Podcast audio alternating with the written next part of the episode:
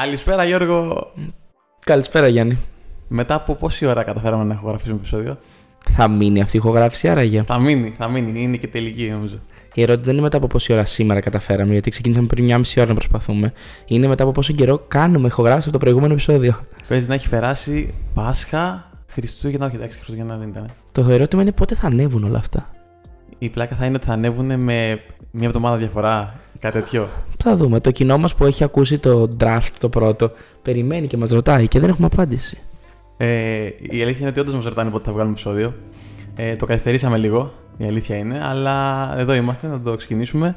Και νομίζω, μιας και βρισκόμαστε στο Μάιο, σε ένα μήνα περίπου που ξεκινάνε οι πανελλαδικές, είπαμε να μιλήσουμε έτσι λίγο για το πώς έχει δει ο καθένας από εμάς το κομμάτι των πανελλαδικών, των πανελληνίων.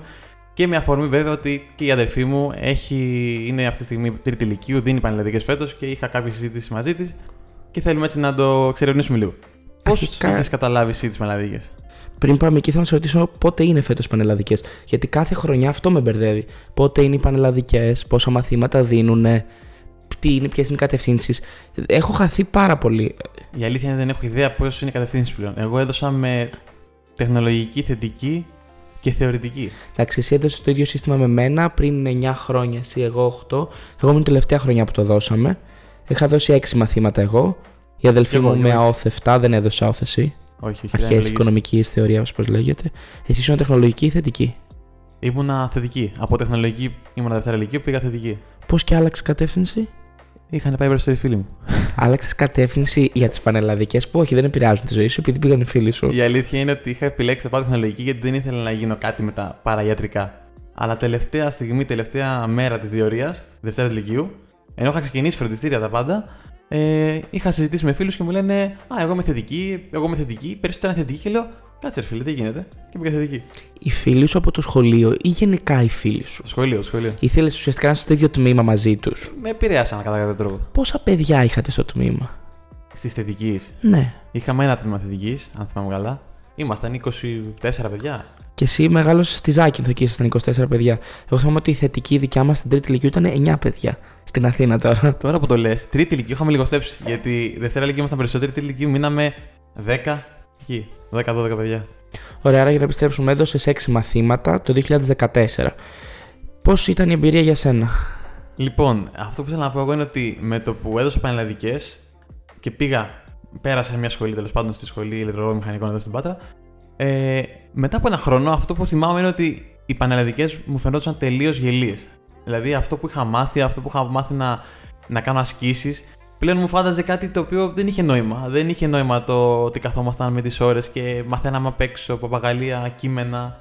Μαθαίναμε ασκήσεις, ε, κάναμε ασκήσεις πολλές φορές για κάτι το οποίο εν τέλει δεν ξέρεις ποτέ τι θα, τι θα είναι στην πραγματικότητα. Δεν, δεν υπάρχουν, ας πούμε, στο πανεπιστήμιο ασκήσεις τις οποίες τις έχεις ξαναδεί. Συνήθως στο πανεπιστήμιο οι εξετάσεις αφορούν πράγματα τα οποία δεν τα έχεις δει στην πράξη. Αυτό εσένα σ' άρεσε δηλαδή ότι έφτασε ένα χρόνο μετά και το απαξίωσες. Ήσουν σε φάση πόσο θα ήθελα να είμαι τώρα σαν τις Πανελλήνιες πάλι. Πόσο θα ήθελε να έχεις συγκεκριμένη μεθοδολογία για ασκήσει. Να ξέρεις, είναι αυτή οι 35 τρόποι να λύσεις άσκηση και επειδή έχεις λύσει ένα εκατομμύριο ασκήσεις, ότι βλέπεις λες, Α, είναι το θέμα 33 και έχω μάθει το ποιηματάκι γιατί εμεί είχαμε και τέτοια που δεν θυμάμαι τώρα.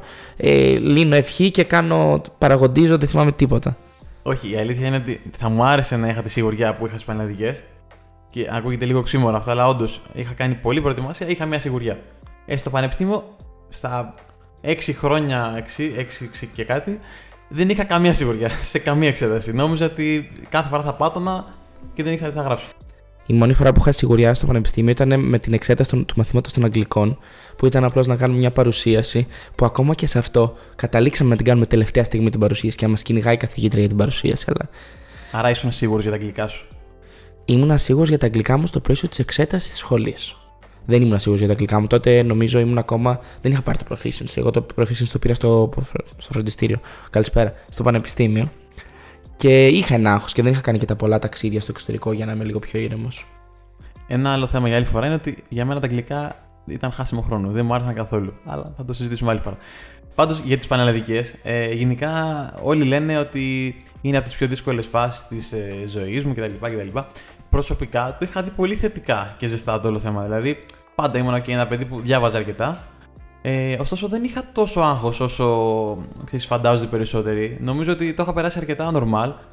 Ε, ήξερα ότι είχα κάνει μια προετοιμασία, άρα θα γράψω κάτι. Δεν ήξερα πόσο καλά θα γράψω ή πόσο κακά, ok. Okay. Αλλά ήμουν σίγουρος ότι θα γράψω. Και έχω προετοιμαστεί αρκετά καλά, έτσι ώστε ακόμα και να μην γράψω πολύ καλά, θα γράψω σχετικά καλά. Ε, ωστόσο, μου φάνηκε αυτό το πόσο χαζό ήταν όλο αυτό που κάναμε και το κατάλαβα στο πανεπιστήμιο. Δηλαδή, δεν γίνεται να σου λέει κάποιος ότι θα πας να δώσεις εξετάσεις και θα ξέρεις από πριν τα 90% των πιθανών θεμάτων που θα μπουν. Αυτό δεν υπάρχει στην πραγματική ζωή. Δεν υπάρχει στο πανεπιστήμιο. Το πανεπιστήμιο αντανακλά κατά κάποιο τρόπο λίγο και την πραγματική ζωή, ως ένα βαθμό, ok. Okay. Αλλά είναι τελείως ε, έτσι ουτοπί, ουτοπία όλο αυτό το πράγμα, το Πανελληνίο. Εντάξει, δεν μπορείς να πεις και τις Πανελλήνιες ουτοπία. Είναι λίγο δύσκολος και αυτός ο χαρακτηρισμός. Το θέμα είναι ότι, OK, okay, λέμε αυτό δεν δουλεύει. Και τι δουλεύει; Ποιος τρόπος εξέτασης θα λέγαμε αντιπροσωπεύει την πραγματικότητα του Πανεπιστημίου; Εγώ δεν νιώθω ότι στα 17 θα ήμουν όριμος να είχα την ίδια διαδικασία να το διαχειριστώ όπως το Πανεπιστήμιο. Εδώ στο 26 δεν είμαι, δηλαδή καλησπέρα και πάλι. Εντάξει, εγώ δεν μπορώ να πω κιόλας ποιος είναι ο κατάλληλος τρόπος. Δεν είναι αυτό το, το debate εδώ πέρα. Ε, απλά λέμε ότι οι Πανελλήνιες ε, ίσως. Τι θυμάσαι από τις Πανελλήνιες βασικά; Θυμάσαι κάτι, θυμάσαι να σου πω τώρα μαθηματικά, θυμάσαι ε, ΑΟΘ. Θυμάσαι... Δεν πας καλά, ούτε καν. Θυμάμαι μόνο ότι πέρναγα ωραίο στο φροντιστήριο γιατί μας κυνήγαγε ο ιδιοκτήτης του φροντιστηρίου που ήταν και ο μαθηματικός μας. Πήγαινα σε ένα φροντιστήριο που το παίζανε και ήταν αρκετά απαιτητικό, νομίζω το έχουμε ξανασυζητήσει λίγο. Που υπήρχε αρκετή πίεση. Ήταν πολλά τα παιδιά που δεν την αντέχαν την πίεση από ένα σημείο και μετά. Εμένα δεν μου είχε φτάσει ποτέ να μην αντέχω την πίεση. Από ένα σημείο και μετά απλώς είχα περάσει το, το όριο της αναισθησίας. Δηλαδή δεν με ένοιαζε θυμάμαι τρεις εβδομάδες πριν τις Πανελίνε μας είχαν βάλει στα μαθηματικά γενικής. Έδωσε εσύ μαθηματικά γενικής. Μαθηματικά γενικής. Ε... Έδωσε βιολογία γενικής. Βιολογία, όχι βιολογία, φυσική γενικής. Φυσική, ό,τι να είναι. Το, το, μάθημα πήγε ένα παιδί στον κόσμο πήγε Γιάννης. στα μαθηματικά γενικής είχαμε 19 αποδείξεις και μας είχε πει να τις μάθουμε απ' έξω και να πάμε να τις γράψουμε. Και είχε ένα χώρο το φροντιστήριο στο κέντρο, ήταν γύρω-γύρω αίθουσες και εκεί γράφαμε. Εγώ είχα μαζί μου σε χαρτί τις αποδείξεις ήδη γραμμένες και τις 19 και μας λέει η γραμματέας του φροντιστηρίου: Γράψτε τις 19 αποδείξεις. Έκανα 25 λεπτά ότι έγραψα και εμφάνισα όταν πήγα στη γραμματεία τις αποδείξεις που έγραψα από το σπίτι μου. Γιατί, γιατί ξέρω, δεν έχω διαβάσει τις αποδείξεις, δεν είμαι έτοιμος αυτή τη στιγμή να διαβάσω τις αποδείξεις, έκανα κάτι άλλο. Και από το να έχω γράψει 50 φορές, γιατί εμείς είχαμε τέτοια, αυτή την παιδαγωγική μέθοδο, έχω γράψει κάτι ασκήσεις 15 φορές. Βοήθησε αυτό. μου μένε, δεν μπορώ να πω ότι δεν μου μένει. Okay. Εμένα, αν δεν είχα αυτή την πίεση στο φροντιστήριο, δεν θα είχα περάσει στη σχολή. Και το αστείο με μένα στις Πανελλήνιες είναι ότι στόχευα χαμηλότερα μόρια και με βάση αυτό ήρθα σε αυτή τη σχολή. Εγώ ήθελα από παιδί την πληροφορική, υπολογιστές. Είχα ανοίξει το manual της Python μπορεί στα 14 γιατί έκανα ένα course στο Coursera και είχα ενθουσιαστεί. Και λέω θα πάω πληροφορική. Έλα όμως που έγραψα παραπάνω στις Πανελλήνιες. Συμβαίνουν αυτά από εκεί που. Ναι. ε, γνώμη για τους γονείς οι οποίοι έχουν παραπάνω άγχος από τα παιδιά για τις Πανελλήνιες; Από τη μία, θα, πριν 10 χρόνια θα έλεγα υπερβολή και δεν το καταλαβαίνω καθόλου και τέτοια. Τώρα βλέπω πώς είναι να έχω εγώ άγχος για άλλου ανθρώπους, να σκέφτομαι ο Γιάννης μου έχει πει ότι θέλει να κάνει το τάδε course. Θα σκεφτώ λίγο ότι πώς πάει το course του Γιάννη. Και φαντάζομαι τους γονείς που το έχουν και αυτό σε, σε μια σειρά χρόνων μαζεμένο όλο αυτό. Εγώ θυμάμαι ότι με τους δικούς μου γονείς που ακούσουν και το podcast δεν είχα ποτέ πρόβλημα ότι διάβασε, μη διαβάσεις. Ξέραν ότι όσο και να μου την πούνε να διαβάσω, άμα δεν είχε γυρίσει το κεφάλι μου να διαβάζω, δεν θα διάβαζα που να με πλήρωνε. Θυμάμαι ότι η μάνα μου μπορεί στο δημοτικό να με πλήρωνε για να διαβάσω γαλλικά. Ήταν αυτή η φάση μας. Έβγαλε από μικρός καιρός. Ναι, ναι. Ή στην πρώτη γυμνασίου τη τράβηξα με τα αρχαία. Εγώ τώρα υπολογιστές, δώσε μου υπολογιστή, πάρε μου την ψυχή. Γιατί πρέπει να μάθω αρχαία, Ποτέ δεν το έμαθα αυτό στο κεφάλι μου. Δεν έχει ξεκλειδώσει ποτέ αυτό. Εντάξει, ναι, δεν διαφωνώ σε αυτό που λες. Ε, απλά ξέρεις, πολλές φορές ε, το άγχος που έχουν το μεταδίδουν και στα παιδιά και πολλές φορές βλέπεις ένα παιδί, όντως αυτό το έχω δει σε περιπτώσεις, να αγχώνεται επειδή ο γονιός, ξέρω εγώ, ε, νιώθει άγχος.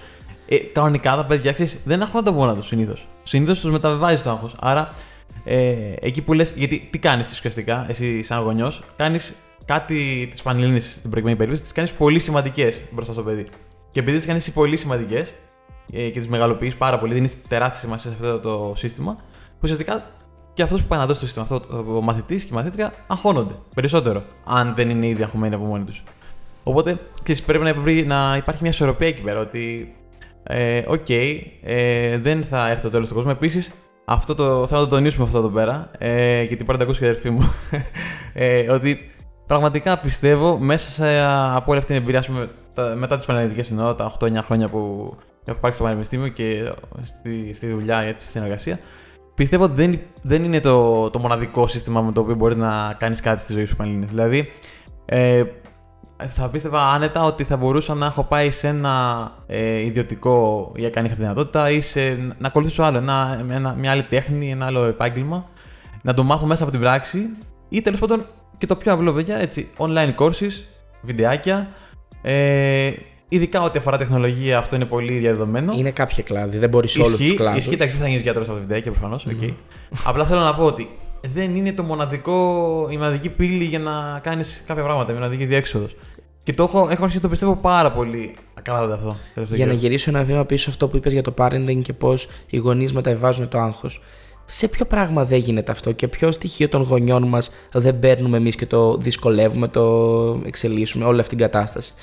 Δεν μπορεί κάπως ξαφνικά στις Πανελλήνιες οι γονείς μας να σταματήσουν να μας μεταβιβάζουν κάτι. Το κάνουν 17 χρόνια, δεν γίνεται ξαφνικά στις Πανελλήνιες να πούμε ότι το κλειδώνουμε. Ποιος είναι, ποια είναι, ποιο είναι το manual για να γίνεις γονέας; Δεν υπάρχει. Καλά, προφανώς δεν υπάρχει. Απλά Έτσι. λέω ότι επειδή είναι ήδη κάτι πολύ μεγάλο και μπορεί να ε, αγχώνει κάποιον, εντάξει, το να έχεις και ένα επιπλέον άγχος γιατί πιστεύεις ότι είναι πολύ σημαντικό για τον γονιό σου και αν δεν τα καταφέρεις, θα στεναχωρηθεί ο γονιός σου παρά θα στεναχωρηθείς εσύ περισσότερο. Ε, αυτό ξέρεις, είναι λίγο sad. Είναι λίγο. Πρέπει να, μετρια, να μετριαστεί λίγο.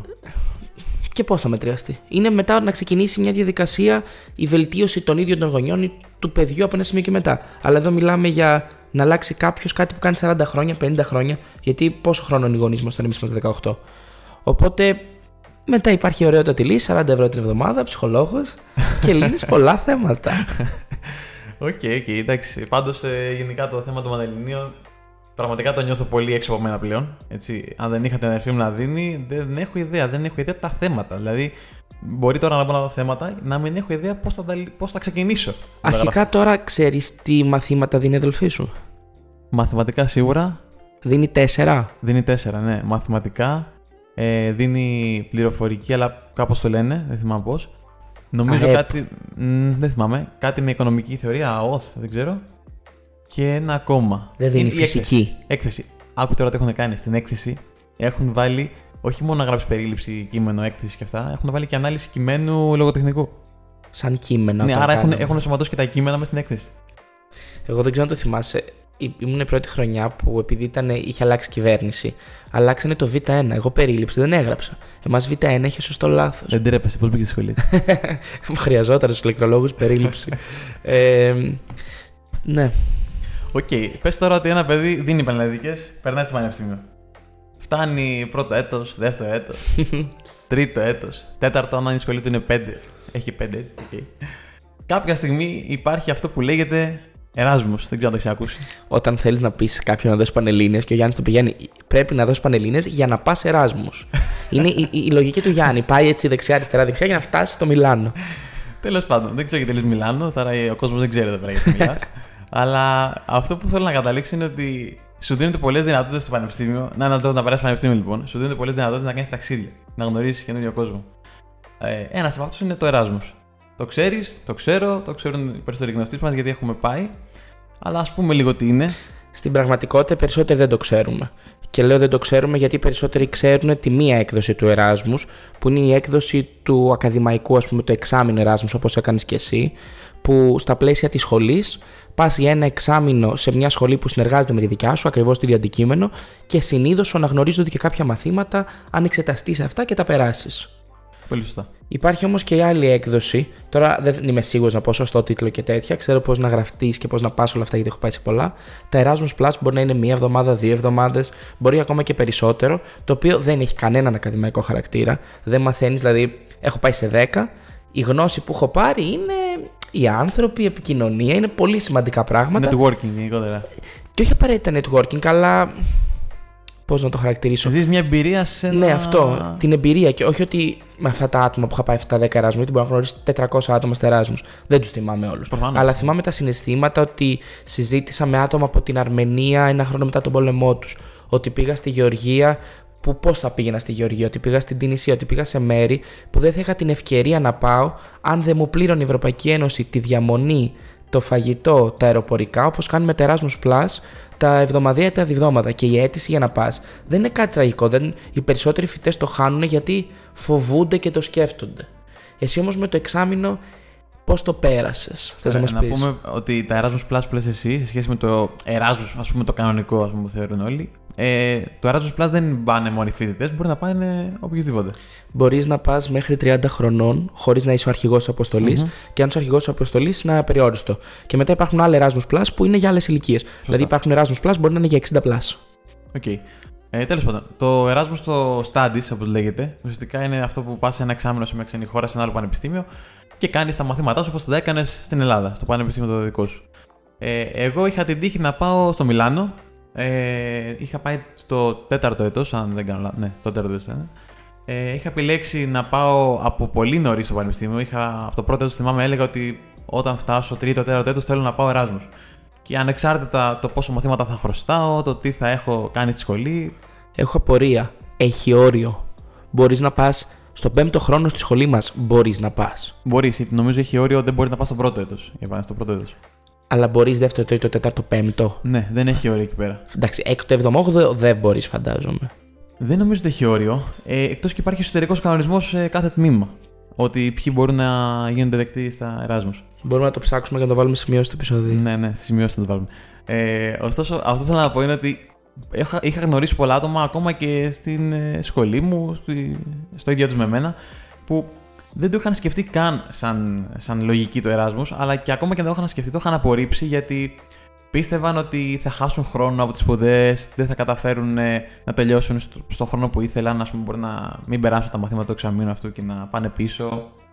Το μόνο valid επιχείρημα που έχω ακούσει από αυτή την άποψη είναι ότι κάποιος που πληρώνει ενίκιο π.χ. σε μια ελληνική πόλη, π.χ. στην Πάτρα, εδώ, δεν μπορεί να αφήσει το σπίτι για ένα εξάμεινο και να πάει στο εξωτερικό, αλλά επίσης δεν έχει δυνατότητα και να πληρώνει και δύο σπίτια. Ένα στο εξωτερικό και ένα στην Πάτρα. Αυτό είναι πολύ valid. Okay. Εκεί παίρνεις κάποια αποζημίωση, αλλά χρειάζεται κάποιο κεφάλαιο για να το κάνεις. Ναι, ναι, όταν πας Εράσμου παίρνεις μια αποζημίωση ανάλογα στη χώρα που θα πας, αλλά όταν είχα πάει εγώ κειμενόταν γύρω στα maximum με 700 και 750 ευρώ το μήνα. Το μήνα. Τα οποία τα πήρες πριν, τα πήρες μετά. Παίρνεις ένα ποσοστό πριν, μικρό, και το μεγαλύτερο μετά. Και μετά έχει να, είναι και κάποιες συμβάσεις και υποχρεώσεις με βάση τα μαθήματα που θα περάσεις. Έχεις κάποια κριτήρια, ναι. Πρέπει να περάσει ένα συγκεκριμένο αριθμό μαθημάτων, αλλά πιστέψτε με, είναι ίσως ένα μάθημα στα έξι ή. Όχι, είναι παραπάνω. Εμένα ήταν πολύ λίγο. Ναι. ναι. Το θυμάμαι από ένα φίλο που είχε πάει στη Βαρκελόνη και δυσκολεύτηκε να γίνει αναγνώριση των μαθημάτων για να πάρει τα λεφτά. Εμένα νομίζω ήταν ή ένα ή δύο μαθήματα. Και εντάξει, έχεις την υποχρέωση να πας σε όλες τις εξετάσεις των μαθημάτων. Ωστόσο, ε, θέλω να πω ότι η εμπειρία είναι απίστευτη. Ακόμα δηλαδή κάποιος, αν έχει τη δυνατότητα, του προτείνω να πάει γιατί ακόμα και να πούμε ότι καθυστερεί ένα εξάμενο, ένα χρόνο τις σπουδές του γιατί πήγε Εράσμο. Πιστέψτε με, η εμπειρία που θα κερδίσει από αυτό που θα ζήσει είναι πολύ πιο ε, σημαντική από το αν θα τελειώσει σε ένα χρόνο νωρίτερα ή ένα χρόνο αργότερα τη σχολή. Δηλαδή, όταν φτάσει ο άλλος 30 και 40 χρονών και σκέφτεται πίσω 10-20 χρόνια τι έχει κάνει, δεν θα σκέφτεται αν έχω τελειώσει τη σχολή ένα χρόνο νωρίτερα ή, αργότερα. Θα σκέφτεται ότι έχω ζήσει πολύ ωραίες στιγμές. Έχω γνωρίσει ανθρώπους από ε, όλα τα, όλο τον κόσμο. Έχω γνωρίσει ε, ανθρώπους από Κολομβία, από ε, Νότια Αμερική, πέρα από τους ντόπιους Ιταλούς, γιατί είχα πάει ξανά στο Μιλάνο. Ε, πραγματικά οι εμπειρίες που κερδίζεις είναι απίστευτες. Μαθαίνεις πώς ε, να αλληλεπιδράς με άλλους ανθρώπους, πώς να προσαρμόζεσαι σε μια ξένη πόλη και χώρα ε, εάν ξέρεις τη γλώσσα καλώς, εγώ είχα την τύχη να έχω κάνει κάποια μαθήματα και ήξερα Ιταλικά σε ένα βασικό επίπεδο. Ε, γενικά υπάρχει και, υπάρχουν και σύνδεσμοι φοιτητών που σε βοηθούν στο να ενσωματωθείς ε, στη χώρα και σε κάθε χώρα μάλλον. Ε, ένα, το πιο, ο πιο γνωστός σύνδεσμος είναι τα ESN, τα Erasmus Student Network. Σε κάθε πόλη θα βρείτε ένα τέτοιο. Και πιστεύω ότι γενικά αξίζει full Εμένα στο πλαίσιο του podcast, ένα από τα στοιχεία που υπάρχει και στην καθημερινότητα είναι το να κοροϊδεύω τον Γιάννη. Ο Γιάννη σήμερα είχε προτείνει αυτό το θέμα, οπότε έσκασε εδώ σπίτι μου με μπλουζάκι. Τώρα ανοίγει και το φερμάνο, άνοιξε το φερμάνο, ακουστεί, δεν ξέρω αν ακούστηκε. Με Πολυτέκνικο Μιλάνο. Έχεις αντίστοιχο Πολυτέκνικο Πάτρας; Γιατί εγώ έχω. Το φοράω εγώ. φοράω εγώ το μπλουζάκι University of Patras. Ό,τι να είναι. Εγώ αυτό, να πάρω, δεν έχει τύχει όμως.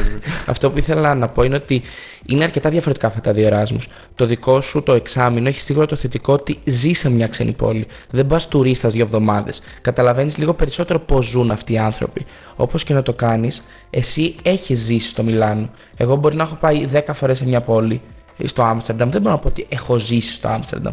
Το να πεις ότι 6 μήνες μένω εκεί είναι μεγάλη διαφορά. Από την άλλη, για μένα όλες αυτές τις φορές τεράστια διαφορά είναι ότι μου φάνταζε πολύ πιο εύκολο στο μυαλό μου να πω θα πάω δύο εβδομάδες τώρα κάπου, θα πάω μια εβδομάδα. Μου, δίνει, μου έδινε την ασφάλεια ότι και να μην μ' αρέσει, μια εβδομάδα είναι, θα τελειώσει. Ή δεν επιβαρύνω κανέναν εκτός από την Ευρωπαϊκή Ένωση. Αλλά άλλη συζήτηση αυτό είναι και η δουλειά μας. Ε, χαχα. Και είναι το αντικείμενο αυτό το πράγμα ότι μπορείς να πας. Εγώ είχα πάει το 21, μέτραγα χτε τα ταξίδια. Πήγα το 2021 σε 6 Εράσμους. Γιατί ήταν όταν είχα πάρει την απόφαση να πάω στρατό και λέω πριν πάω στρατό, πάω σε κανένα ταξίδι. Ε, και πήγα και μέσα σε 6 μήνες γνώρισα αυτό που και εσύ, τους πάντες. Δεν χτίζεις τις ίδιες σχέσεις από την άλλη που χτίζεις το Εράσμους. Δεν ξέρω αν έχεις κρατήσει επαφές με τα παιδιά από εκεί. Είχα κρατήσει έτσι. Όχι, στενές επαφές δεν έχω κρατήσει, να πω την αλήθεια. Αλλά θυμάμαι ότι έκανα πολύ παρέα και μίλαγα και όταν έφυγα από την Ιταλία με ένα παιδί που ήταν από την Ινδία. Άσχετο τελείως, έτσι. Επίσης, θυμάμαι από τα highlights είχαμε ένα project ομαδικό σε ένα μάθημα τέλος πάντων και ήμασταν ε, εγώ, ένας Έλληνας δηλαδή, ένας Ιταλός, ένας Ινδός και δύο Κινέζοι. Μια Κινέζα και ένας Κινέζος. Είστε ανέκδοτο, ξεκάθαρα, εντάξει. Ήμασταν ναι. ανέκδοτο. Επίσης, είχαμε καθο... καθορίσει ότι κάθε εβδομάδα θα πηγαίνουμε σε ένα διαφορετικό εστιατόριο από την κάθε χώρα του, του καθενό από εμάς. Δηλαδή, να φάμε, για παράδειγμα, μια εβδομάδα θα πηγαίναμε να φάμε πίτες. Είχε μαγαζί με πίτες. Στο... Εσύ πίτες εννοείς τα σουβλάκια. Σου... Μην ανοίξουμε τη συζήτηση τώρα. Σουβλάκια. Γύρω. Γύρω. λοιπόν, μια άλλη μέρα είχαμε πάει να φάμε Ινδικό. Ε, μια άλλη Κινέζικο, Ιταλικό και το καθεξή. Και ήταν πραγματικά πολύ ωραίο. Γνώριζες κουλτούρες πέρα από τα άτομα, γνώριζες το πώς βλέπει ο κάθε ένας το, το φαγητό τώρα στην προκειμένη περίπτωση. Πραγματικά ήταν απίστευτο. Και επίσης το να πας ένα εξάμεινο μπορεί να φοβίζει κάποιους, αλλά όντως ζεις. Δηλαδή δεν το βλέπεις σαν τουριστή. Εγώ το Μιλάνο πλέον το βλέπω σαν να είναι το, η δεύτερη μου πόλη. Πραγματικά το νιώθω αυτό. Η δεύτερη, η Ζάκυνθος Πάτρα. Η τρίτη. Εντάξει, η Ζάκυνθος είναι η πόλη μου ούτως ή άλλως. Δεν τη βάζω. Α, άρα είναι η πόλη σου η Ζάκυνθο, η πρώτη πόλη σου η Πάτρα, η δεύτερη το Μιλάνο. Σωστά, κάπως έτσι. Καλησπέρα. Εγώ αυτό που θέλω να σε ρωτήσω είναι: υπάρχει και τρίτο Εράσμος, η πρακτική. Θέλω να μας πεις γι' αυτό. Πρακτική, τι είπες τώρα. Λοιπόν, πονεμένη ιστορία η πρακτική. Σε αυτό το σημείο θέλω να πω ότι έναν, την άνοιξη, εκεί Φλεβάρι, Μάρτιο του 20, είχα κανονίσει να πάω Εράσμος πρακτική, μαντέψτε πού, στο Μιλάνο. Για τρεις μήνες. Ήταν για τρεις μήνες, ναι. Είχα κανονίσει, είχα κλείσει εισιτήρια, είχα κλείσει σπίτι, διαμονή, είχα επικοινωνήσει, είχα βρει εταιρεία. Όλα ήταν έτοιμα. Το χειρότερο ήταν ότι και εγώ είχα κλείσει εισιτήρια για πάντα τον δω. Είχα πάει ζάκι, ήθελα να χαιρετήσω τους δικούς μου, φάγαμε όλοι μαζί. Και εκεί που τρώγαμε ένα μεσημέρι όλοι μαζί και την μεθεπόμενη μέρα πέταγα, βλέπουμε στι ειδήσεις πρώτο κρούσμα κορονοϊού στο Μιλάνο. Και αρχίζουμε και σφιγγόμαστε λίγο. Εγώ αρνούμενος να δεχτώ την πραγματικότητα. Ε, ήμουν σε φάση, παιδιά δεν έγινε κάτι, δεν υπάρχει περίπτωση να ακυρωθεί τώρα ένα δύο ταξίδι. Όλοι μου λέγανε δες το ξανά, δες το ξανά, δεν γίνεται να πας, τώρα δεν ξέρουμε πώς θα εξελιχθεί. Τέλος πάντων μετά πολλά πολλά. Μετά από μια μέρα λαμβάνουμε και οδηγία από το γραφείο του Εράσμου στην Πάτρα ότι παιδιά ξανασκεφτείτε το. Ε, Εμείς προτείνουμε να το ακυρώσετε. Εν τέλει αυτό λέγανε. Και με, με λύπη το ακύρωσα. Ε, ακύρωσα την, την πρακτική του Εράσμους. Ωστόσο δεν το μετανιώ γιατί μετά είχαν και ακολούθησαν άλλα πράγματα πιο ωραία.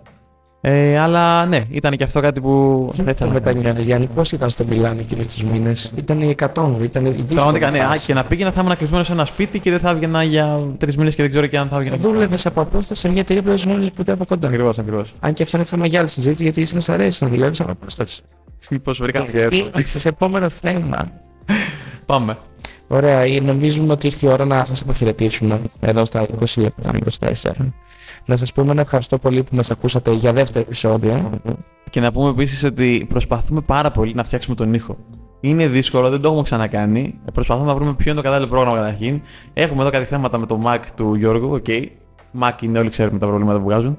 Ε, θα το λύσουμε πιστεύω. Ε, αν καμιά φορά ο ήχος δεν είναι ο καλύτερος, OK. Okay. Την επόμενη φορά θα προσπαθήσουμε να είναι. Αυτά από εμάς. Γεια σου, Γιάννη. Καλή συνέχεια. Γεια σου, Γιώργο.